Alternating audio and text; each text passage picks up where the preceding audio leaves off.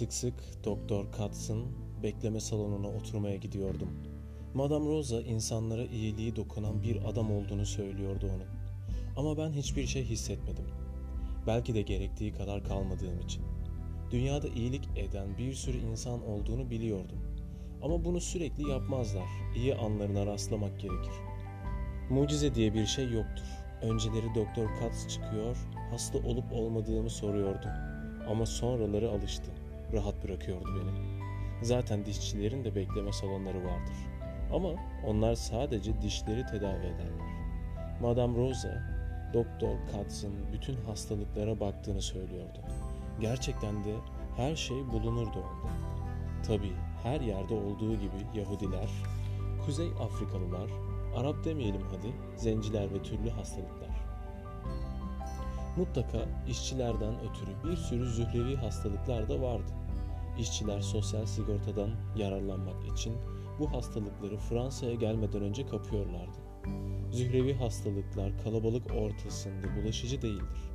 Doktor Katz da onları kabul ediyordu ama kuş palazı, kızıl, kızamık ve evde tutulması gereken öbür pislikleri oraya getirmek yasaktı. Ama anne babalar her zaman ne dönüp bittiğini çakamıyorlardı.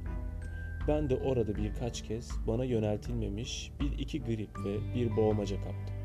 Yine de gidiyorum Doktor Katz'a. Bir bekleme salonunda oturmak, bir şey beklemek hoşuma gidiyordu. Odanın kapısı açıldığında Doktor Katz beyaz giysiler içinde içeri girip de saçımı okşayınca kendimi daha iyi hissediyordum. İşte bu yüzden tıp diye bir şey vardır. Sağlığım için çok üzülüyordum Madame Rosa. Erken gelişme bozukluklarına tutulduğumu söylüyordu. İnsan türünün düşmanı diye adlandırdığı, şimdiden günde birkaç kez büyümeye başlayan bir dalgam vardı. Erken gelişmeden sonra Madame Rosa'nın en büyük derdi dayılarla teyzelerdi. Anneniz babanız bir araba kazasında ölünce ötekiler aslında ilgilenmek istemeseler bile mahallede katı yürekli oldukları sanılmasın diye sizi yetimhaneye vermeye yanaşmazlar. O zaman işte hele çocuk üzüntüden çökmüşse bize gelirlerdi. Madame Rosa çöküntüye uğramış bir çocuğa adı üstünde çökmüşlerdi. Çocuk kesinlikle yaşamak istemiyor demekti bu. Yani antika oluyordu. Bir çocuğun başına gelebilecek en kötü şey budur. Her şeyi bir yana bırakırsak. Birkaç günlüğüne ya da haftalığına yeni bir çocuk getirdiklerinde Madame Rosa özellikle çökmüş olup olmadığını öğrenmek için her bakımdan incelerdi onu. Çocuğu ürkütmek için yüzünü buruşturur ya da elini her parmağı kukla olan bir eldivene sokardı. Çökmüş olmayan çocukları her zaman güldürür bu. Ama ötekiler sanki bu dünyanın adamları değildirler. Onlara işte bu yüzden antika denir. Madame Rosa bütün çocukları alamazdı. Bu her anınızı isteyen bir iştir. Hem yardımcısı da yoktu. Bir kez kendimi Gotha d'Or'da genel evde savunan bir faslı çökmüş çocuğunu bırakmıştı ona. Sonra da adres bırakmadan ölüvermişti. Madame Rosa çocuğu bir kuruma vermek zorunda kaldı.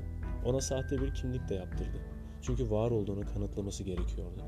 Sonra da hasta oldu. Çünkü hiçbir şey kurum kadar üzücü değil.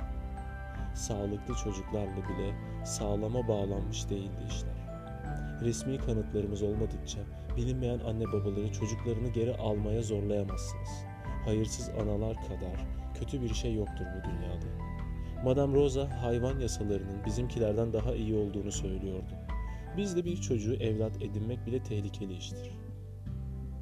İleride çocuk mutlu diye öz anası gelip canını okumak istiyorsa yasalar anadan yanadır. Sahte kağıtlar işte bu yüzden dünyanın en güzel kağıtlarıdır.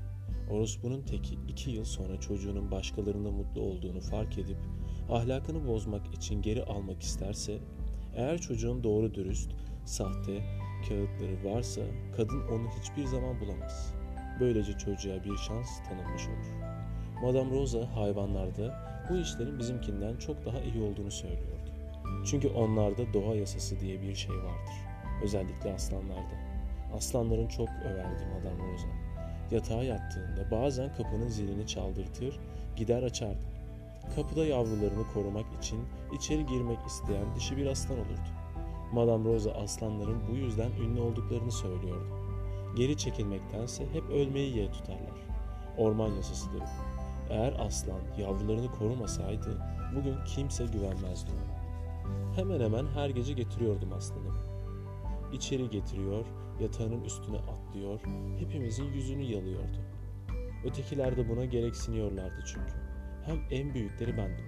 Onlarla ilgilenmek bana düşerdi. Ama aslanların adı kötüye çıkmıştır. Çünkü herkes gibi onlar da karınlarını doyurmak zorundadırlar bu yüzden. Ötekilere aslanımın geleceğini söylediğim zaman içeride çıngar kopardı. Bana niye bile basardı yaygarayı. Oysa dillere destan neşesi yüzünden nasıl hiçbir şeyi iplemediğini Tanrı bilir. Severdim bana niyeyi. Sonradan bir Fransız ailesi tarafından alındı. Bir gün onu görmeye gideceğim. Sonunda Madame Rosa kendisi uyurken eve bir aslan getirdiğini öğrendi. Bunun gerçek olmadığını, sadece doğa yasalarını düşlediğimi biliyordum. Ama gittikçe daha çok sinir olan bir sinir sistemi vardı. Evin içinde vahşi hayvanların bulunduğu düşüncesi de geceleyin korkular yaratıyordu ona. Bağırarak uyanıyordu. Çünkü benimkisi bir düştü. Ama onda bu bir karabasan veriyordu. Madame Rosa, karabasanlar düşlerin yaşlanmasıdır derdi hep. Birbirinden bütünü bütüne ayrı iki aslan yaratıyorduk onunla. Ama ne yaparsınız?